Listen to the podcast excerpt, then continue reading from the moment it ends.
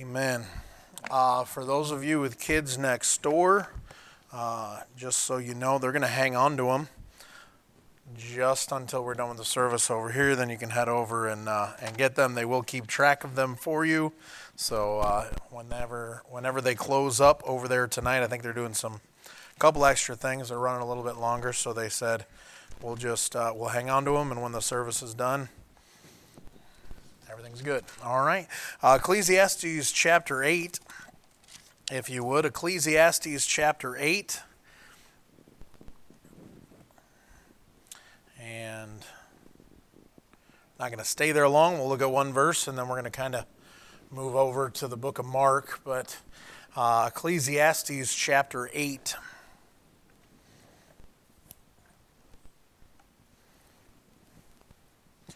And verse number four, Ecclesiastes chapter eight and verse number four, he says, "Where the word of a king is, there is power. And who may say unto him, what doest thou?" Uh, this is a fantastic verse. You and I just went to prayer, and uh, we've been praying. And we come where? Well, we come boldly onto a throne of grace that we may obtain mercy and find grace to help in time of need. Well, who sits on a throne? Well, a king sits on a throne. That's kind of the purpose, right? And uh, so he's the king. And we know Jesus Christ, of course, ultimately is the King of Kings and Lord of Lords, Revelation chapter nineteen. Make sure you know that.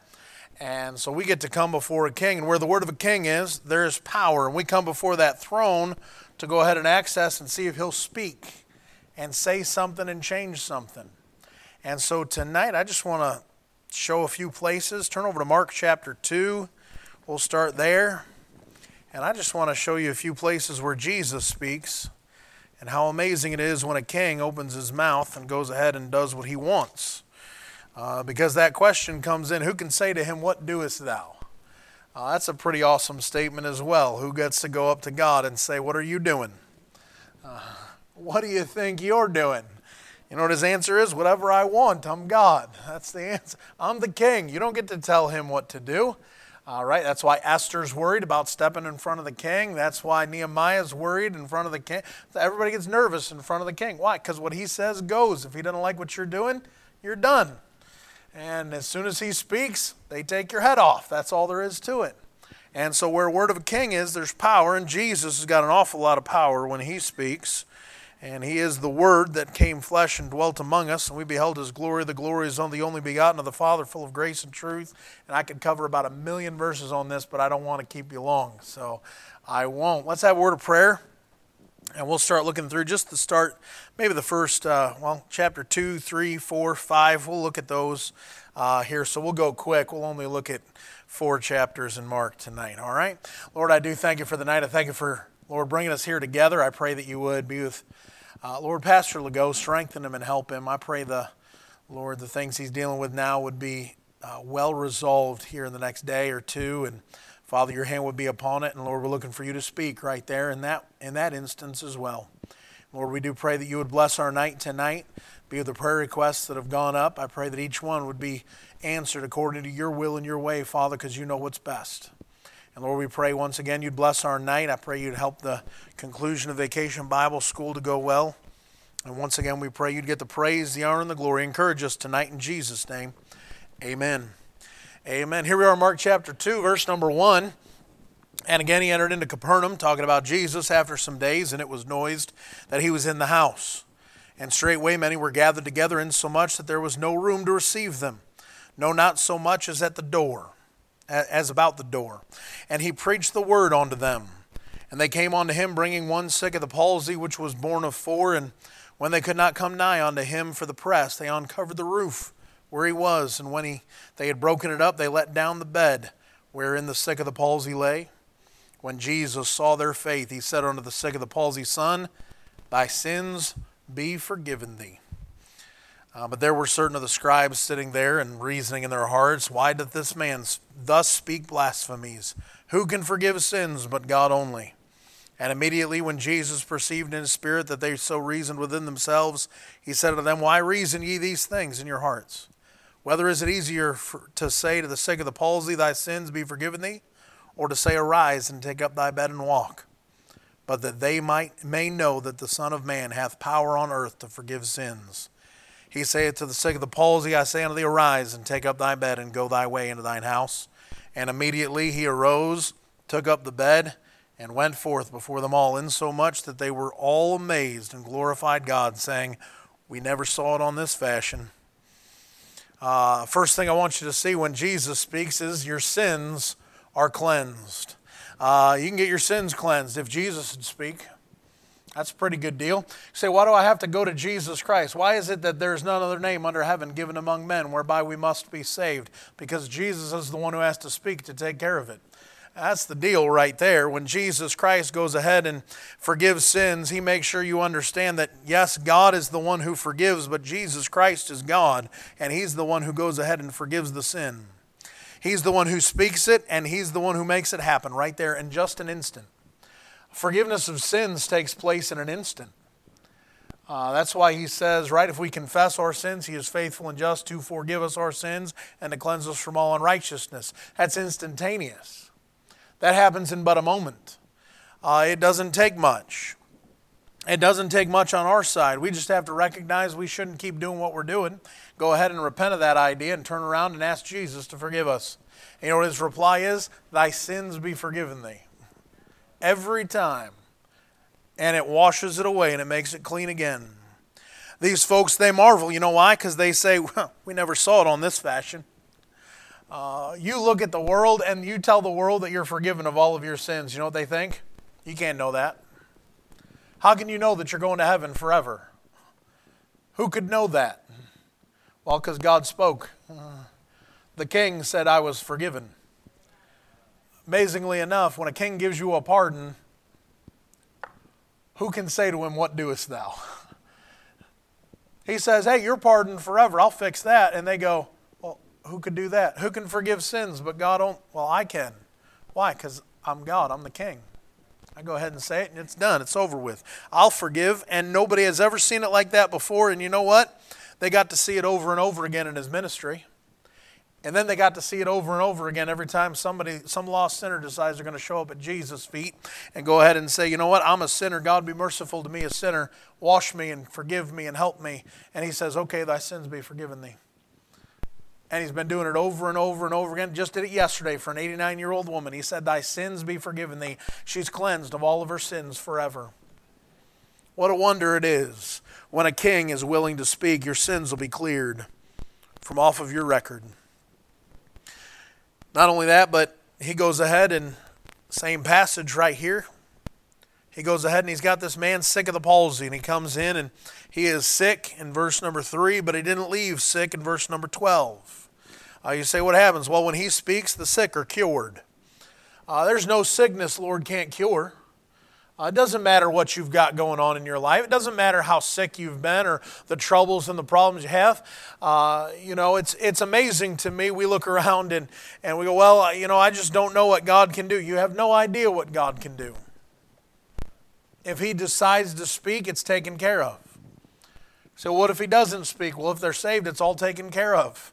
Uh, it's just amazing to me. We'll get to that part here in a little while, but uh, when he speaks and that take, that gets taken care of too. But uh, when he wants it healed, he just says it and it's taken care of. How many times have we heard of people who have uh, gone in and, and they said, boy, you got this problem right here. And then they go in about two weeks later and they go, we don't know where your problem went. Uh, we don't know where that is. Uh, and we don't know what happened. Uh, you had cancer. You don't have cancer. We don't know where it went. You had this going on and we don't know what it was and we couldn't figure it out. And now it's not there anymore. I don't know what it was. So what did God do? He spoke. Jesus Christ decides to speak. You say, who moves that hand when he goes? Who gets him to speak? You did, going in front of a throne of grace. What gets God to speak? These folks right here, they go ahead and rip a roof off of a house so they could go ahead and lower their friend down. So what, what gets God to speak? What gets Jesus to speak and help? I'll tell you what does. His kids. His children go ahead and get him to speak. It's amazing what God could do for you that he won't do for anybody else. If you'd be willing to ask. If you'd be willing to speak, he'd be willing to speak. The problem is we're too quiet some days.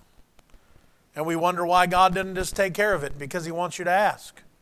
It's amazing to me, blind Bartimaeus shows up and he's standing there and he's he's cried out and the Lord brings him down, and the first thing He says to blind Bartimaeus, I mean, it's his name. He's blind Bartimaeus. Everybody knows him that way. I figure that's what they called him on the side of the street. Oh, it's just blind Bartimaeus. Everybody knows he's a blind Bartimaeus. That's who he is. Shows up in front of Jesus. Jesus says, what do you want me to do?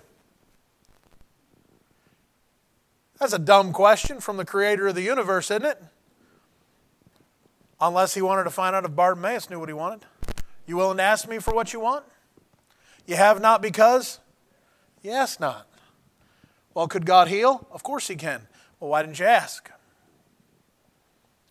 Say, well, I just don't know if He'd really do that for me. He goes ahead. Look at chapter three. Look at Mark chapter three. Verse number one, he entered again into the synagogue, and there was a man there which had a withered hand. And they watched him, whether he would heal him on the Sabbath day, that they might accuse him. Well, I don't know if God would do that. I don't know if Jesus would answer that. I mean, you don't understand the circumstances. Well, here the circumstances are designed to go against him. And he saith unto the man with the withered hand, stand forth. And he said unto them, is it lawful to do good on the Sabbath days, or to do evil? To save life, or to kill? But they held their peace. And when they looked round about, on, and when he had looked round about on them with anger, being grieved for the hardness of their hearts, he saith unto the man, stretch forth thine hand. And he stretched it out, and his hand was restored whole as the other. He'll do it. He'll heal it, even when everybody else thinks He won't.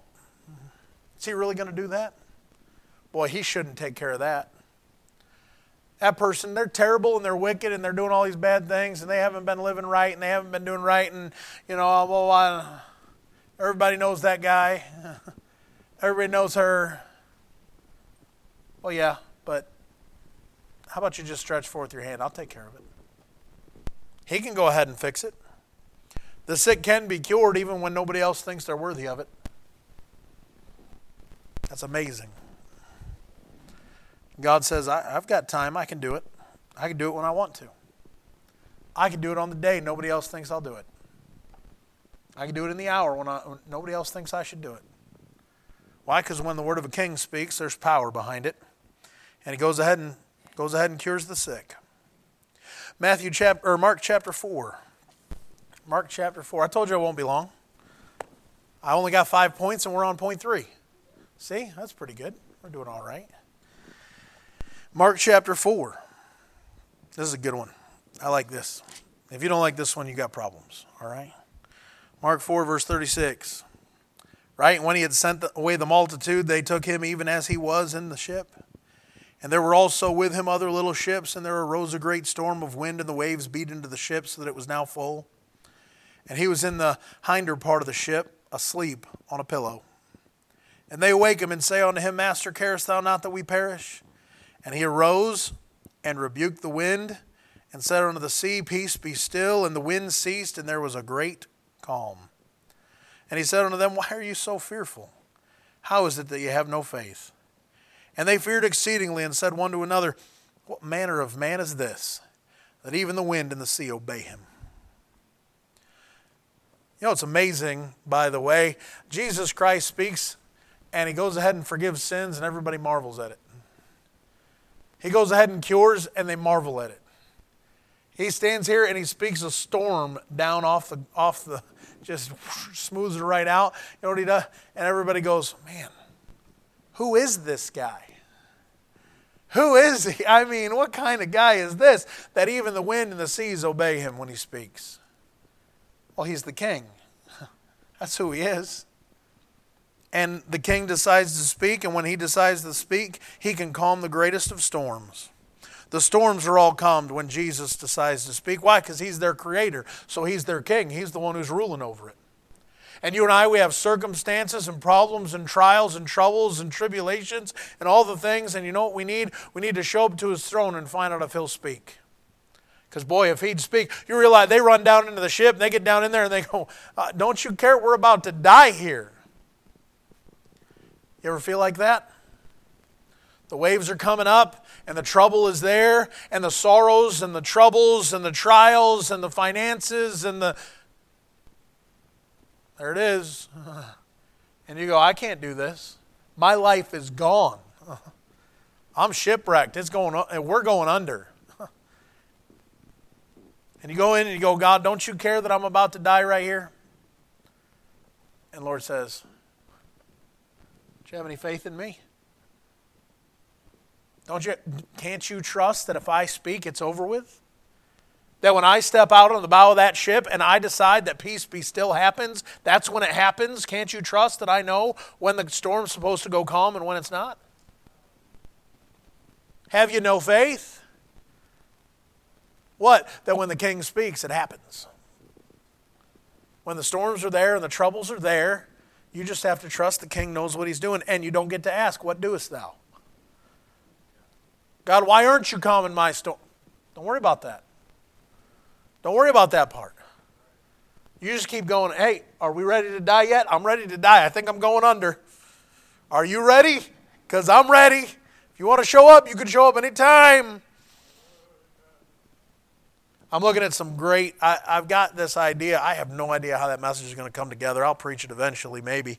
Lord, give it to me or not, but there are a couple of people in the Bible that are quite impressive to me. One is uh, one is Ittai. And Ittai becomes, uh, I think it's a third, if I'm remembering correctly, I think it's a third of David's army goes under the, under the, I guess he's a general probably, under David.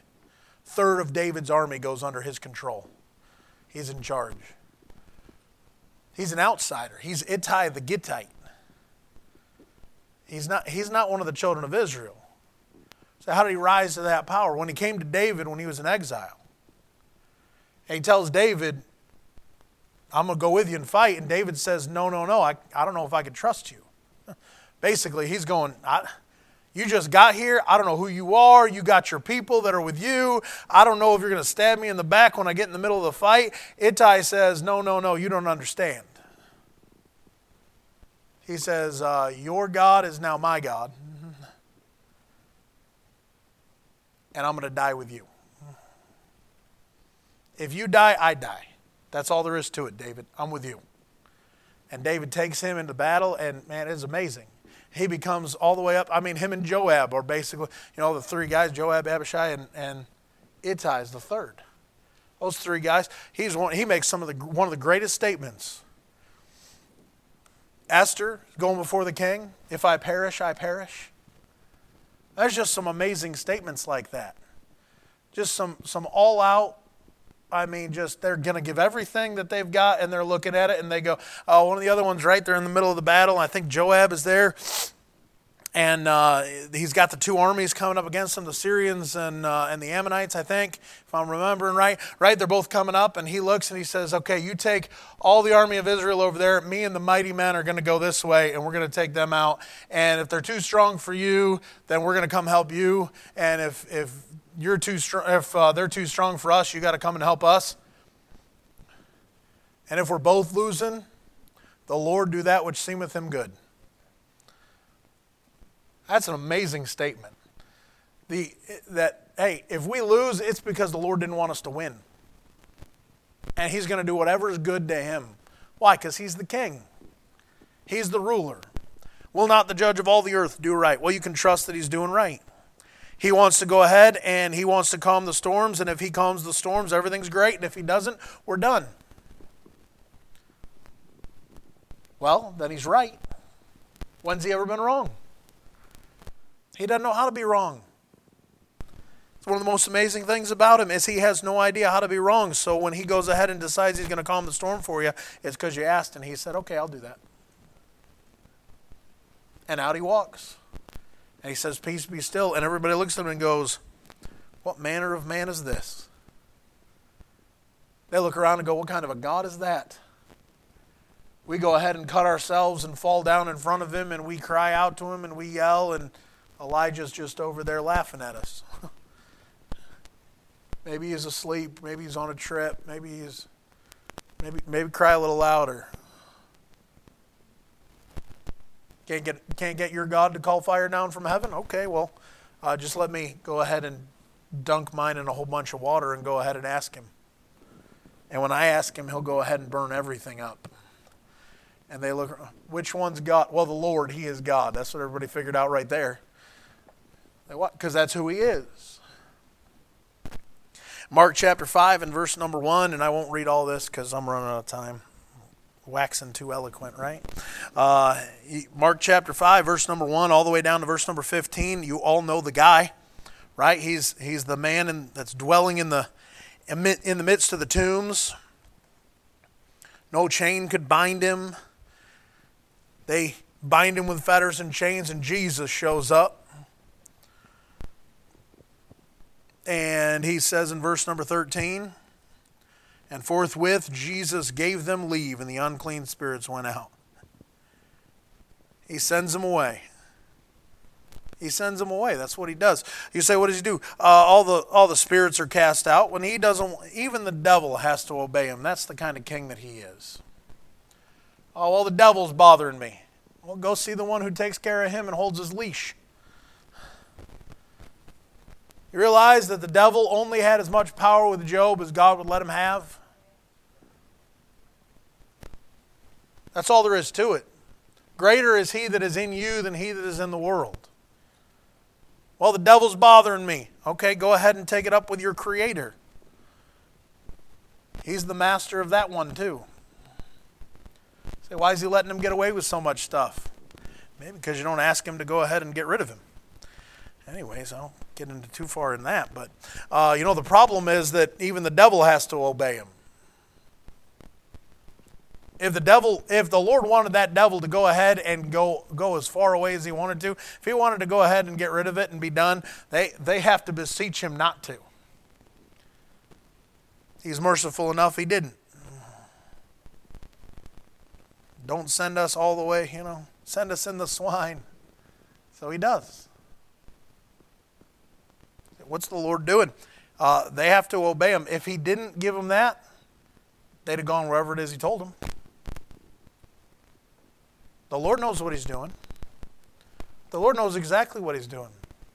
Well, the devil's got this in my life, and he's got that in my life. Only, only because you won't go ahead and talk to the one who needs to take care of it for you. Even, even Michael the archangel, when he's disputing the the devil with, over the body of Moses, his answer is, the Lord rebuke thee. You cannot get around it. Uh, you and I are not powerful enough to go toe-to-toe. Not with him. He is the greatest created being in the universe. He is a created being, though. So he still answers to his Creator. Nothing he can do to you. When the devil wants, uh, when the Lord wants the devil kicked out, he's taken care of, and there's no issues. All right, last one. I got a, I got five minutes. Here we go. Uh, Mark five, look at verse twenty-two. It says, and behold, there cometh one of the rulers of the synagogue, Jairus by name. And when he saw him, he fell at his feet and besought him greatly, saying, my little daughter lieth at the point of death. I pray thee, come and lay thy hands on her, that she may be healed, and she and she shall live. And Jesus went with him, and much people followed him and thronged him. And of course, you get the woman with the issue of blood that interrupts and puts you all the way out to verse number thirty-five. He goes ahead and heals that woman. And in verse thirty-five, while he yet spake, there came from the ruler of the synagogue's house certain which said, thy daughter is dead. Why troublest thou the master any further? As soon as Jesus heard the word that was spoken, he saith unto the ruler of the synagogue, be not afraid, only believe. And he suffered no man to follow him, save Peter and James and John, the brother of James. And he cometh to the house of the ruler of the synagogue, and seeth the tumult that was, uh, and them that wept and wailed greatly. And when he was come in, he saith unto them, why make ye this ado and weep? The damsel is not dead, but sleepeth. And they laughed him to scorn. But when he had put them all out, he taketh the father and the mother of the damsel, and them that were with him, and entered in where the damsel was lying. And he took the damsel by the hand, and said unto her, Talitha Kumai, which is being interpreted, damsel, I say unto thee, arise. And straightway the damsel arose and walked, for she was of the age of twelve years, and they were astonished with great astonishment. And he charged them straightly that no man should know it, and commanded that something should be given to her to eat. Uh, you say, what does he do? Uh, he brings the sleepers back to life. Mm. Oh, she's she's dead. He goes, no, she's just sleeping. It's amazing. You get to First Thessalonians chapter four. And the ones that are dead in Jesus, he calls them sleeping. They that sleep in Jesus. Uh, we're always just taking a nap. Until when? Till he goes ahead and speaks. Isn't it amazing? You get to Thessalonians, shout the voice of the archangel, the trump of God, and the dead in Christ shall rise. So that's the voice of the archangel. Yeah, but there's a trump that follows. And it's the trump of God. It's funny, you go ahead and check all the wonderful parallels. I won't do it for time's sake tonight, but on the road to Damascus, there's the Apostle Paul coming. Well, Saul at the time. He's not the Apostle Paul yet. He's Saul. Say, what happens? The Lord shines down the light, right? Knocks him off the horse. You know what everybody heard? They didn't hear a voice. Paul heard the voice. Say, what did they hear? Some of them heard the sound of a trumpet. And others heard wind. And others, and you go ahead and say, what'd they hear? Well, for some, it'll just be a trumpet. The voice trumpets. Sounds out an alarm and goes ahead and calls his kids home. Say, one day, all those that sleep in Jesus will get a call. And the Lord will speak, and they'll be made whole again forever in just an instant. The moment in the twinkling of an eye, all of that will be changed. So, well, what if he what if he doesn't go ahead and take care of my sickness? What if he doesn't calm my storm? What if the devil gets to me and, and I, you know, nothing works out? Don't worry, that last one will take care of it all. If he doesn't come through on those other ones and it's not his will to take care of those, you know what he will? He's already decided what his will is if you've already called upon him and he's already taken care of your sins forever. If your sins are cleared and he's spoken that word, then when it gets down to the time when you're asleep and life is over with, you know what? He is going to sound and he's going to speak. Lazarus, come forth. He's going to call you home. And it'll all be back. It'll all be great. You'll be in a place where the devil will never touch you, where the storms of life will never show up, where sickness is gone and sin will never again touch your body. It's a place clean and a place free of all of those things. And when he speaks one last time, that's where we'll spend eternity. Father, I thank you for the night. I pray you would. Keep us safe as we go. Bless the night. We love you in Jesus' name. Amen. Amen. Thank you for coming out tonight. And uh, if you have to head next door, feel free.